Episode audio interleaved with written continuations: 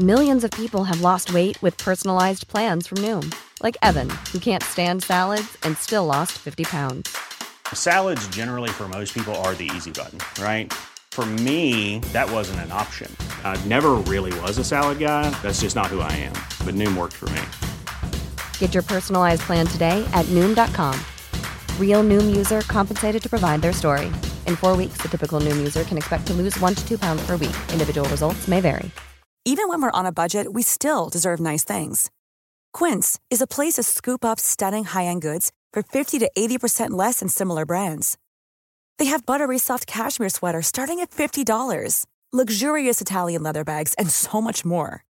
Plus, Quince only works with factories that use safe, ethical, and responsible manufacturing. Get the high-end goods you'll love without the high price tag with Quince. Go to quince.com/style for free shipping and 365-day returns. This Mother's Day, celebrate the extraordinary women in your life with a heartfelt gift from Blue Nile. Whether it's for your mom, a mother figure, or yourself as a mom, find that perfect piece to express your love and appreciation. Explore Blue Nile's exquisite pearls and mesmerizing gemstones that she's sure to love. Enjoy fast shipping options like guaranteed free shipping and returns. Make this Mother's Day unforgettable with a piece from Blue Nile. Right now, get up to 50% off at BlueNile.com. That's BlueNile.com.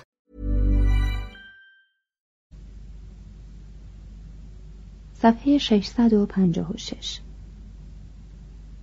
چون همسر اولش مرده بود زن بدخویی را به زنی گرفت و فیلسوف شد. توضیح هاشیه می‌گویند که بدخویی کسانتیپه همسر سقرات او را فیلسوف کرد. اشاره ویلدورانت به این نکته است. مترجم. ادامه متن.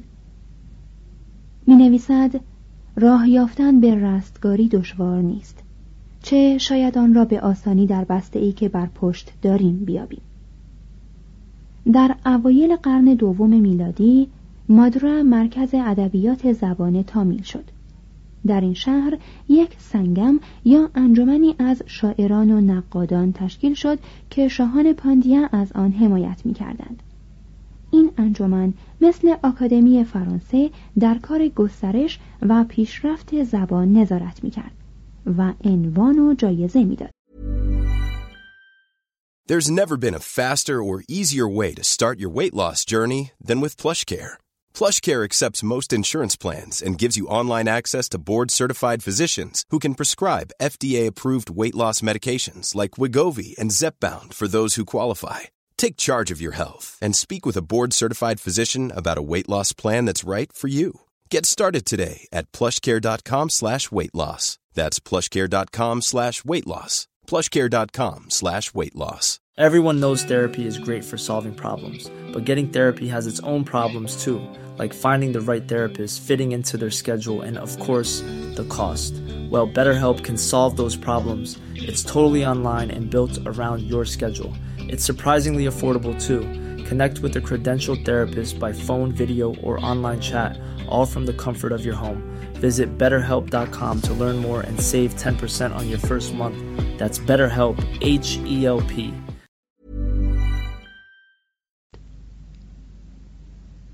تیرو و لور که بافنده ای بود بیرون از طبقه به مشکل ترین وزن اثری دینی و فلسفی به نام کورل سرود که در آن آرمانهای اخلاقی و سیاسی تشریح شده است.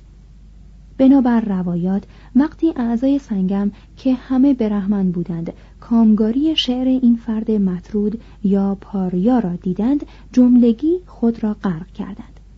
اما این کار از یک آکادمی باور کردنی نیست. بحث از بزرگترین شاعر قنایی قرون وسطای هند را برای آخر این مقوله گذاشته ایم. گرچه از نظر تاریخی جای او آخر همه نیست. نامش کبیر و بافنده ای از مردم بنارس بود. گویند که پدرش مسلمان بود و مادرش باکره ای از طبقه براهمه. کبیر وظیفه خود می‌دانست که اسلام و آین هندو را با هم یکی کند. وی که مسهور سخنان راماننده شده بود راما پرست شد مانند تولسیداس. راما را به خدای جهانی بدل کرد و شعرهایی به زبان هندی سرود که از زیبایی کم نظیری برخوردار است. نظرش این بود که آین نوینی عرضه کند که در آن نه معبدی هست نه مسجدی نه بوتی نه طبقه ای و نه فتنه ای تنها یک خدا در آن هست. توضیح هاشیه رابیندرانات تاگور صد غزل او را به کاملترین وجهی به نام صد غزل کبیر به انگلیسی ترجمه کرده است. نیویورک 1915 ادامه متن. او می‌گوید کبیر فرزند رام و الله است و سرسپرده همه گروه ها و پیران. خدایا خواه الله باشی و خواه راما من به نام تو زندم بتهای همه خدایان بیجان است. سخن نمیارند گفت من این را می‌دانم.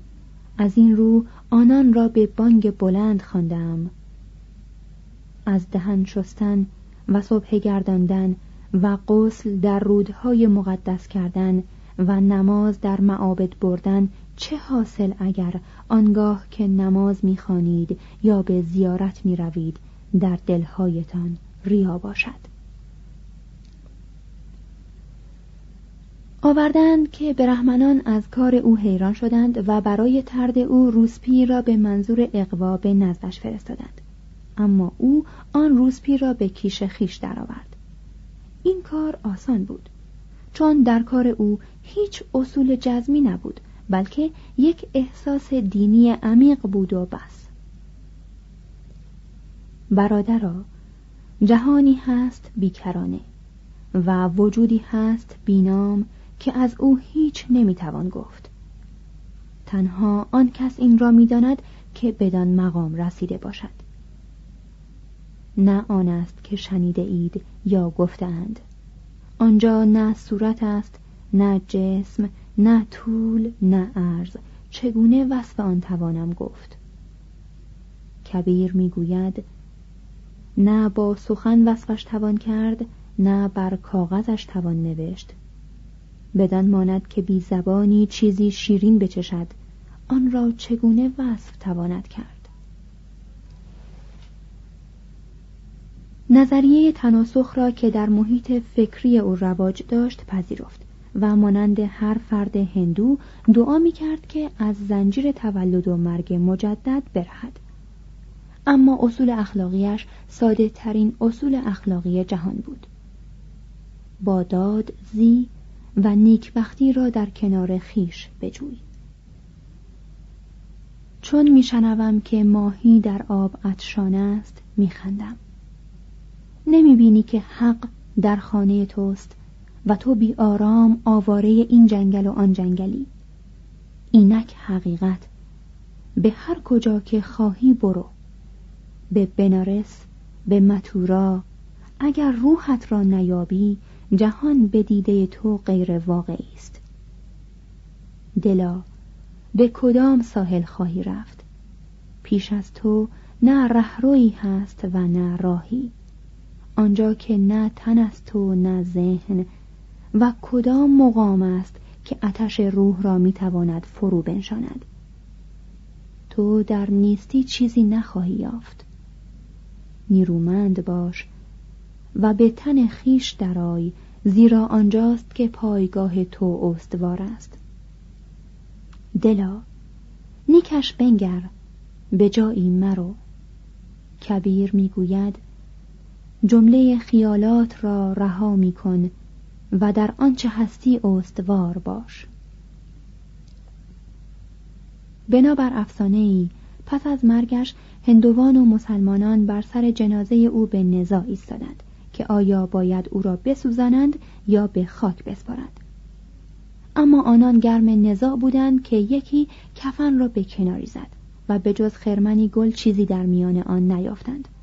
هندوان بخشی از آن گلها را در بنارس سوزاندند و مسلمانان مابقی را به خاک سپردند. توضیح هاشیه شاید عرفی شیرازی که در هند میزیست در سرودن این بیت این واقعه را در نظر داشته است. مترجم. چنان با نیک و بد عرفی به سر برک از پس مردن مسلمانت به زمزم شوید و هندو بسوزاند. ادامه متن. غزلهای کبیر پس از مرگش در میان مردم دهان به دهان گشت و نانک که از سیخها بود از سروده های وی الهام گرفت و فرقه نیرومندش را بنیاد گذارد. دیگران این بافنده بینوا را به مقام الوهیت رسانیدند. امروزه دو فرقه کوچک که حسودانه از یکدیگر جدایند از اصول و تعالیم او پیروی می کنند و نام این شاعر را که میکوشید مسلمانان و هندوان را متحد کند می ستایند. از این دو فرقه یکی هندوست و دیگری مسلمان. صفحه 659 فصل 21 هنر هندی. بخش اول هنرهای کوچک. عصر بزرگ هنر هندی یکتایی آن بستگی آن با صنعت سفالگری فلزکاری چوبکاری آجکاری جواهرسازی پارچه بافی انسان در برابر قدمت هنر هندی نیز مانند کلیه سیماهای تمدن این خطه با خضوع و خشوع دستخوش بحت و حیرت می شود.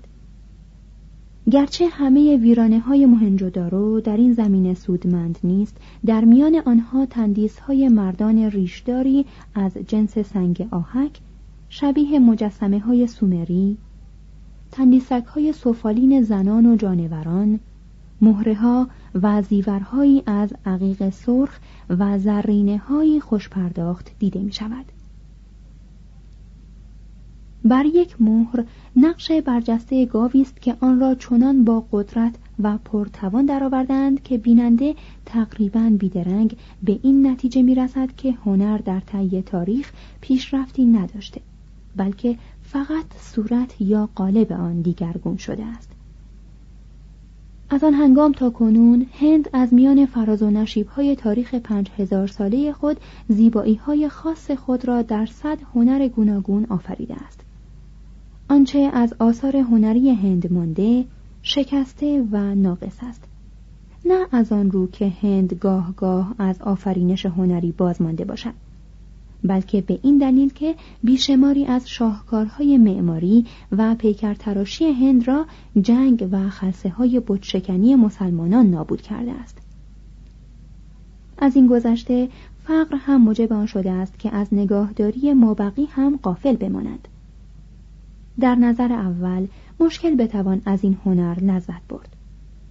موسیقیش عجیب نقاشیش مبهم و نامفهوم معماریش گیج کننده و پیکرتراشیش نامتناسب به نظر خواهد آمد. اما در این سیر و تماشا باید در هر گام به یاد داشته باشیم که ذوق ما محصول لغزش پذیر سنن و محیط محلی محدود خود ماست. و چنانچه با معیارها و هدفهایی که برای زندگی ما طبیعی و برای آنها بیگانه است درباره مطلهای دیگر یا درباره هنرهایشان قضاوت می کنیم مسلما در حق خود و آنان انصافی روا داشته ایم. در هند آن دوران هنوز هنرمند از صنعتگر جدا نشده بود تا هنر کاری تصنعی شود و کار امری شاق. در هندی که حیات خود را در رزمگاه پلاسی از دست داد هر کارگر چیر دست نظیر کارگر قرون وسطای اروپا صنعتگری بود که به محصول ذوق و مهارت خود صورتی و جانی میبخشید. توضیح حاشیه پلاسی دهی در جنوب بنگال غربی در شمال کلکته. در سال 1757 در اینجا نواب بنگاله از رابرت کلایو شکست خورد و این امر در استیلای بریتانیا در هند مؤثر افتاد. مترجم ادامه متن. حتی امروزه هم که کارخانه ها جای کارهای دستی را گرفته و صنعتگران بدل به دست شده اند در کارگاه ها و دکان های هر شهر هند صنعتگرانی را می‌بینیم که نشستند و فلز میکوبند گوهر می نشانند طرح می کشند شالهای ظریف می بافند و قلاب دوزی می کنند یا آج و چوب را قلمزنی می کنند. شاید هیچ یک از ملت هایی که می شناسیم هرگز این همه تنوع هنر نداشته باشد. نکته عجیب آن است که در هند سفالگری از حد صنعت به مرحله هنر نرسیده است. مقررات طبقاتی درباره مصرف مجدد ظروف محدودیت های زیادی در کار آورده است. توضیح هاشیه رجوع شود به فصل هفدهم قسمت چهارم صفحه 564 ادامه متن. از این رو هندیان چندان انگیزه ای نداشتند که سفالینه های شکننده و ناپایدار را که آن همه با سرعت و به مقدار زیاد از زیر دست کوزگر بیرون می آمد به زیبایی بیارایند. اگر آن ظرف را از فلز گرانبهایی می ساختند آنگاه صنعتگری بیدریغ بر آن بکار می نشست. گلدان نقره تانجور در مؤسسه ویکتوریا در مدرس یا تنبولدان طلای کندی گواه بر این مدعا است. توضیح حاشیه. تنبول برگی است که در هند با فوفل و آهک بخورند. تنبول لب را سرخ و دندانها را پاک می کند کندی شهری در سیلان مرکزی. مترجم. ادامه متن. از برنج چراغ و کاسه و دیگ و ظروف دیگر می ساختند. اغلب از آلیاژ سیاهی از بیدری از روی صندوق لگن و سینی می ساختند و فلزی را روی فلز دیگر می نشندند یا بر آن می کشیدند یا زرندود و سیمندود می کردند.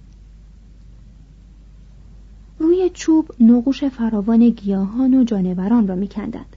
از آج همه چیز از خدایان گرفته تا تاس نرد می تراشیدند. بر درها یا بر چیزهای چوبی دیگر آج می نشندند و از آن سرمدان، روغندان و عطردانهای ظریف می ساختند. گوهر فراوان بود و توانگر و درویش آن را یا به عنوان زینت بر خود می یا همچون گنجی می اندوختند. جیپور در میناکاری بر زمینه طلا سرآمد بود. قزن قفلی مهره آویز کارد و شانه را به اشکال خوشریخت و با طرح گل حیوان یا طرح خدایان میریختند. آویزه برهمنی با آن گنجایش مختصر خود گاه دارای پنجاه تصویر خدا بود. هنر پارچه بافی آنان هرگز همتا نداشت. از روزگار قیصر تا زمان ما منسوجات هند را در سراسر جهان ستودند توضیح هاشیه شاید کهنترین چاپ پارچه با قالب در هند انجام گرفته باشد. گو اینکه این کار هرگز در آنجا رشد هنر مشابه آن یعنی چاپ کتاب از طریق کلیشه را موجب نشد. ادامه متن.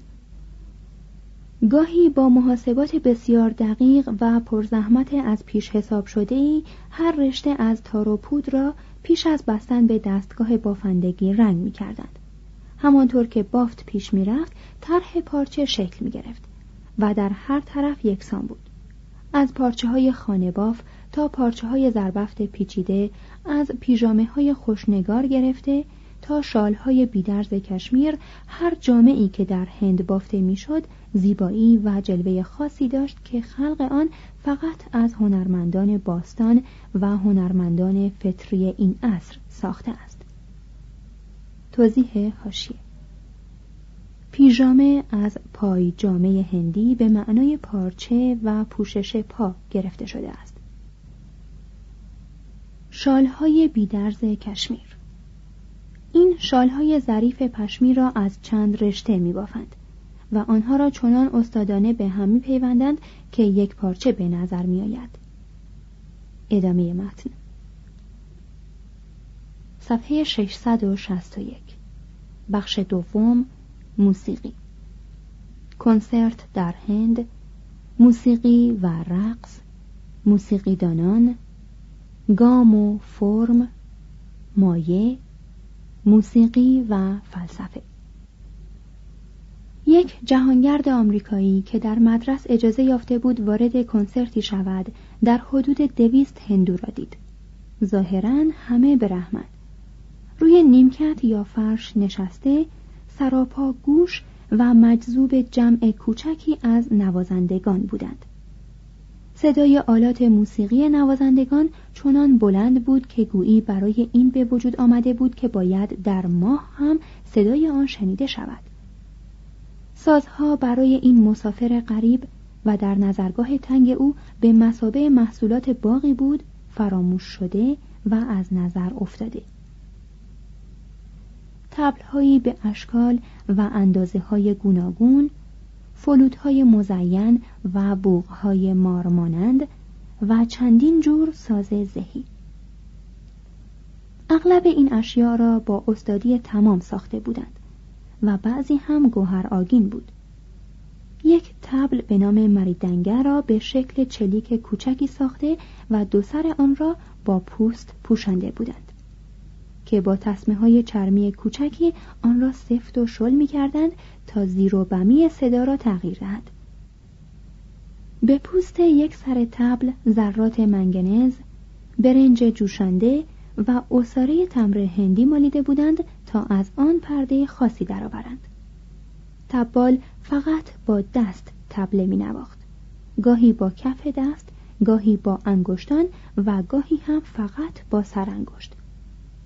نوازنده دیگری تنبور یا تنبوره یا اود با چهار سیم یا زه طویل داشت که دائما آوای ممتدی به مسابه زمینه عمیق و آرام ملودی یا آهنگ از آن تنین انداز بود. سازی دیگر یعنی وینا آوایی حساس و رسا داشت. از تبلک چوبی پوست کشیده یک سر این ساز سیمهایی روی یک صفحه فلزی باریکی کشیده شده بود که به سر دیگر ساز یعنی به یک کدوی میانتوهی تنین ساز می رسید.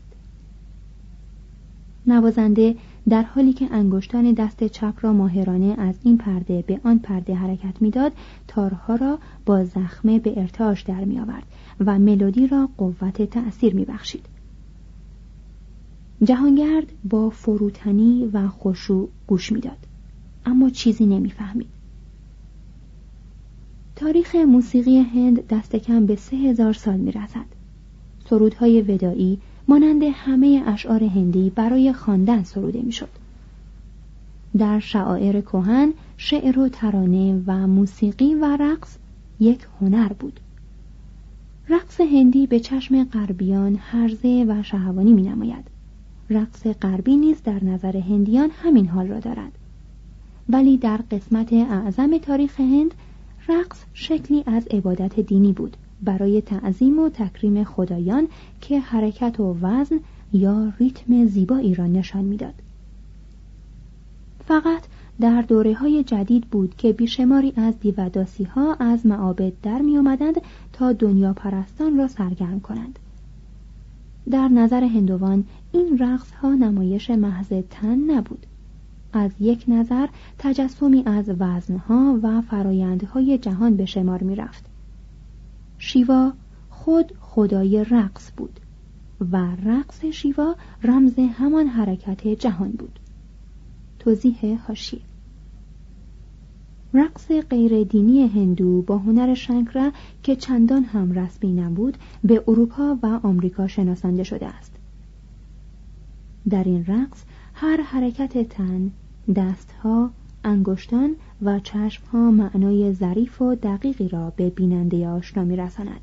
و در آن نوعی لطف و ظرافت مواج و شعر مجسم دیده می شود که در رقص غربی پیش از بازگشت توده مردم ما به هنر آفریقاییان ناشناخته بوده است ادامه متن موسیقیدانان، خوانندگان و رقاسان مانند همه هنرمندان هند از طبقات پایین بودند. برهمن شاید خوش می داشت که در خلوت آوازی بخواند و آن را با وینا یا ساز ذهی دیگری همراه کند. شاید ساز زدن یا خواندن یا رقصیدن را به دیگران میآموخت اما هرگز این خیال در سرش نبود که برای دستمزد دستی به ساز یا سازی به لب ببرد تا چندی پیش کنسرت های عمومی در هند کمیاب بود موسیقی غیردینی یا عبارت بود از آنچه توده مردم به تیب خاطر زمزمه می کردند یا به نحوی ناهنجار ساز می نواختند. یا مثل موسیقی مجلسی اروپا آن را در حلقه کوچکی در خانه های اشراف اجرا می کردند. خود اکبرشاه که در موسیقی مهارت تام داشت موسیقیدانان فراوانی در دربار خیش گرد آورد یکی از خوانندگانش به نام تنسن مشهور و ثروتمند شد. ولی در سی و چهار سالگی بر اثر افراط در میگساری درگذشت. در کار موسیقی کسی اهل تفنن نبود بلکه همه حرفه‌ای بودند. موسیقی را به عنوان یکی از کمالات اجتماعی نمی آموختند و کودکان را تنبیه نمی کردند که چرا مثل بتهوون نمی شوند. کار مردم نه آن بود که بد ساز بزنند بلکه می بایست خوب گوش بدهند. گوش فرادادن به موسیقی در هند خود هنری به شمار می رود و نیاز به تربیت طولانی گوش و جسم و جان دارد. برای غربیان کلام موسیقی هندی مفهومتر از کلام اپراهایی که لذت بردن از آن را وظیفه طبقاتی خود می‌دانند نیست موازی موسیقی هند مثل هر جای دیگری درباره دو موضوع عشق و مذهب است اما در موسیقی هندی کلام چندان ارجی ندارد و آوازخان اغلب هجاهای بیمعنی را جایگزین کلمات می کند و این کاری است که در پیشرفته ترین آثار موسیقی ما نیز انجام می‌گیرد. موسیقی آنها در گام های لطیفتر و ظریفتر از موسیقی ما ساخته می شود. به گام دوازده پرده ما ده پرده کوچک می افزایند در نتیجه گام آنها مشتمل بر 22 ربع پرده می شود. موسیقی هندی را می توان به نت‌هایی نوشت که از حروف سانسکریت ترکیب یافته است معمولا آن را نه می نویسند و نه می خوانند بلکه از راه گوش از نسلی به نسل دیگر و از استاد به شاگرد می رسد. به خط حامل هم از هم جدا نمی شود بلکه به صورت پیوسته و متصل از پرده ای به پرده دیگر می رود. در نتیجه شنونده ای را که به تکیه یا ضربه های منظم آموخته است نومید می کند. موسیقی هندی نه آکوردی دارد نه با آرمانی سر و کاری بلکه فقط محدود است به ملودی یا آهنگ. و شاید با زمینه از ته صداها در این معنا این موسیقی بسیار ساده تر و ابتدایی تر از موسیقی اروپایی است. اما از سوی دیگر از لحاظ گام و وزن پیچیده تر از آن است. ملودی ها هم محدودند هم نامحدود. همه باید بر مبنای یکی از سی و شش مقام یا لحن سنتی باشد. اما از همین تمها می‌توان واریاسیون های بیپایان و گوناگونی پدید آورد. هر یک از این تمها یا راگه ها مرکب از پنج یا شش یا هفت نوت است که نوازنده دائم به یکی از آنها باز برمیگردد توضیح هاشیه راگه ها اگر دقیق تر بگوییم شش راگه یا مقام اصلی هست که هر یک خود پنج راگینی متغیر دارد. راگه یعنی رنگ، شهوت، حالت. معنس آن راگینی است. ادامه متن. هر راگه را به نام همان حالتی می‌خوانند که می‌خواهند آن را القا کنند. مثلا سپید دم بهار زیبایی شامگاه مستی و مانند اینها. و به زمان معینی از روز یا سال مربوط می شود. بنابر یک افسانه هندی این راگه ها قدرت مرموزی دارند. از این رو گفتند که یک رقاصه بنگالی با خواندن میگه ملر راگه یا آهنگ بارانآور که نوعی پرلود قطره باران است به خشکسالی پایان داد. توضیح هاشیه پرلود قطره باران. نام یکی از های شوپن. مترجم. ادامه متن. قدمت راگه ها به آنها خصلت مقدسی داده است. کسی که آنها را می نوازد باید مؤمنانه در آنها به چشم فرمهایی نگاه کند که ساخته خود شیواست. نارده نوازنده چون از سر بیپروایی آنها را نواخت ویشنو او را به دوزخ فرستاد و در آنجا مردان و زنانی را نشانش دادند که بر دستها و پاهای شکسته خیش میگریستند. ویشنو گفت اینها راگه و راگینی است که نارده با نواختن بیپروای خود آنها را از ریخت انداخته و پاره پاره کرده است. می‌گویند نارده چون این را دید فروتنانه جویای کمال والاتری در هنر خیش شد. نوازنده هندی چندان مقید به این تعهد نیست که به راگهی که برای برنامهش انتخاب کرده وفادار بماند. و اگر هم قیدی در کار باشد همان قدر است که آهنگساز غربی که سونات یا سمفونی می‌سازد باید به تم اصلی خود مقید باشد. به هر حال آنچه در این آزادی از دست می رود در نزدیک شدن به انسجام ساخت و انتظام شکل جبران می شود موسیقیدان هندی مثل فیلسوف هندی است. با محدود آغاز می کند و روانش را به نامحدود می فرستد. بر تم خود چندان پیرایه میبندد تا به یاری جویبار مواجی از وزن و بازگشت و حتی یک نواختی خواباور نوتها گونه این یوگه موسیقیوار نوعی فراموشی اراده و فردیت فراموشی ماده زمان و مکان پدید آید.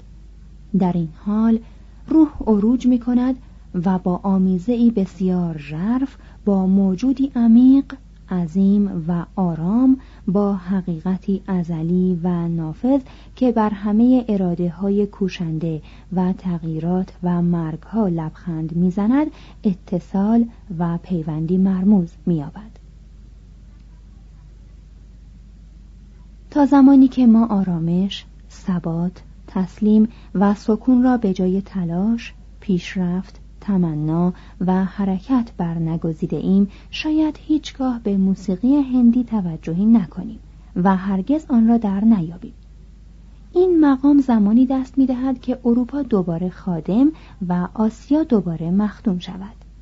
اما در این حال باز نوبت به آسیا می رسد که از هستی، ثبات، تسلیم و سکون خسته شود.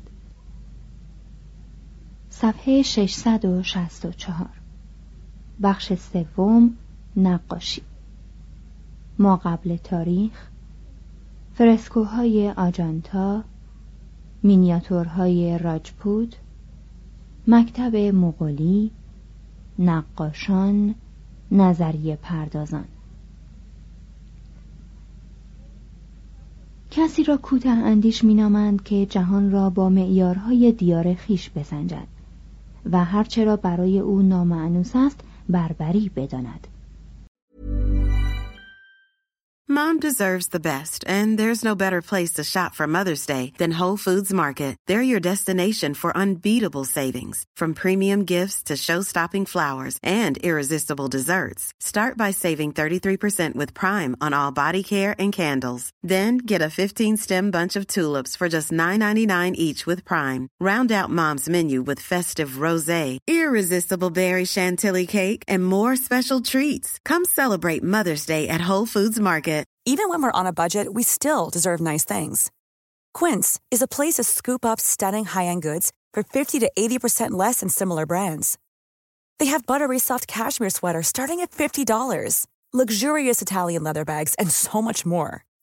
Plus, Quince only works with factories that use safe, ethical, and responsible manufacturing. Get the high-end goods you'll love without the high price tag with Quince. Go to quince.com/style for free shipping and 365-day returns. Imagine the softest sheets you've ever felt. Now imagine them getting even softer over time. That's what you'll feel with Bowl and Branch's organic cotton sheets. In a recent customer survey, 96% replied that Bowl and Branch sheets get softer with every wash. Start getting your best night's sleep in these sheets that get softer and softer for years to come. Try their sheets with a 30-night guarantee. Plus, get 15% off your first order at bowlandbranch.com. Code BUTTERY. Exclusions apply. See site for details.